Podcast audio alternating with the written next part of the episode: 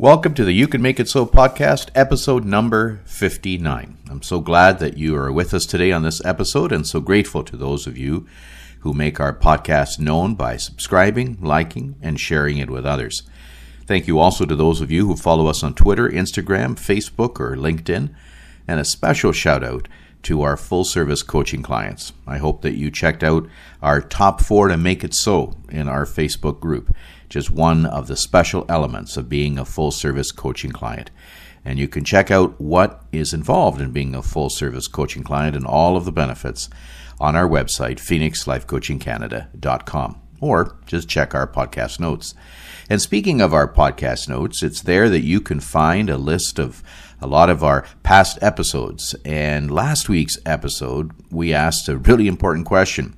The question was, What's your story? And well, asking that question was really well received.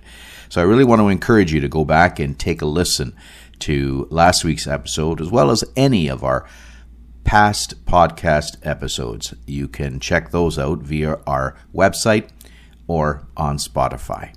And our podcast notes also have a list of uh, and a link to 20, uh, 23 books. 23 books that we have begun to slowly unveil for 2023. I think we're up to four now, and so at this point, and I really want to encourage you just to take a look. All right, so there are a few things more frustrating, I would say, than knowing that you need to change something, trying to change it, but not being able to change it. How do I know? Well, because I've hit that brick wall a few times. And I think many of us have, haven't we? We've experienced it. We try so many times to change only to kind of hit that brick wall of failure time and time again. But why? Why do we find ourselves repeating this cycle? Well, that's what I want to take a look at in this episode. You ready? Let's get after it. Let's make it so. As you know, one of the tools that I teach is that it is important to know the who before the do. And psychology supports this. It's a truth. You do what you do because of what you think of you. I'm going to say that again. You do what you do because of what you think of you. When making a choice, we essentially and subconsciously ask ourselves three questions Who am I? What kind of situation is this? And what would someone like me to do in this situation? Your self identity is a primary reason through which you make decisions. That's why I say you do what you do because of what you think of you. Now, motivation and willpower are limited resources, and they tend to get depleted rather quickly.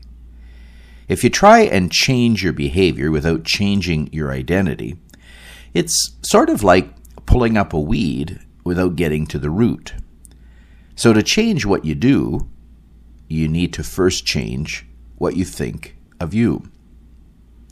Now, here's four ways. Now, this list is not exhaustive, but here are four ways to get started on doing just that.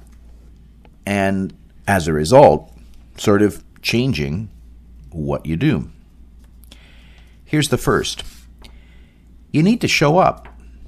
You need to show up. Not feeling the gym? Go anyway. Don't feel like playing the piano after making a commitment to practice every day? Do it and play that piano. The payout of showing up and committing goes a long way. It builds confidence, and with that growth, your mindset begins to change. You begin to change what you think of you, and therefore you change what you do. Of course, showing up may not always be fun. But by meeting these small goals on your list, it allows you to tackle the bigger ones that may seem far out of reach. All right, here's number two find an anchor. We all need an anchor. In other words, we all need something to believe in when our thoughts are wavering. Whether you are religious or you have a, a spiritual connection or you have someone who grounds you, hold on to it. The purpose of an anchor is to ground you when your mind and or external factors come weighing down on you. It's about having faith and trust in that one thing or power when everything else seems to go dark. This is one of the most important things that you need in order to begin to change what you think of you so that you can change what you do. Find an anchor. Number three, slow down. Here's the thing I bet you for most of us, we take the same route to work and we leave our, leave our house at the same time.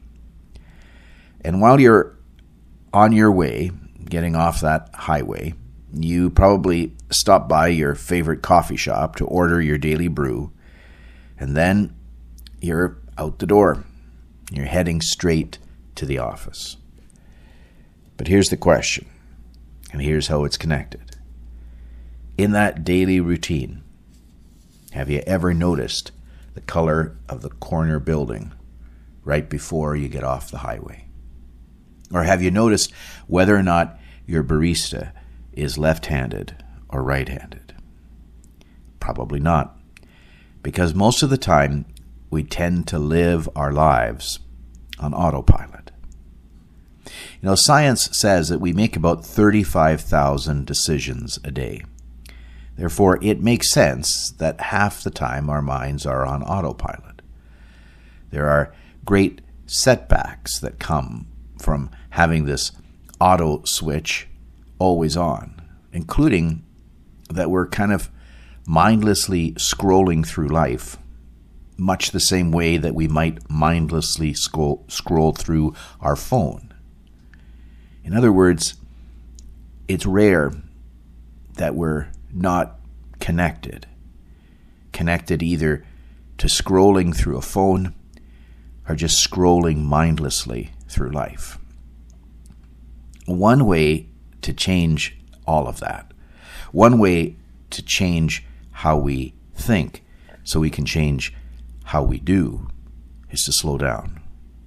When you slow down, you begin to find yourself in the same tune and the same vibration as the world around you.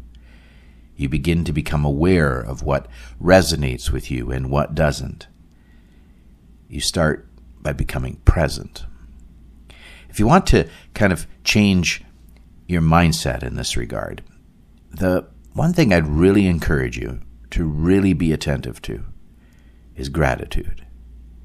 Living each day in that spirit and state of gratitude is so important. If we become more and more aware of what we are grateful for, and it does require a little slowing down, we find ourselves being able to take more and more on. Gratitude is a great way to change what you think so that you can change what you do. You know, I, I did a few episodes on gratitude early on in the podcast, episodes 11, 12, and 13. I really encourage you to go back and take a listen to those episodes. All right, here's number four eliminate the excuses and create solutions. How often, try and, and be aware of this, how often do you use the word but? For instance, I want to eat healthier, but I'm so busy that I can't meal prep. I want to buy a new car, but I'm still paying off my debts.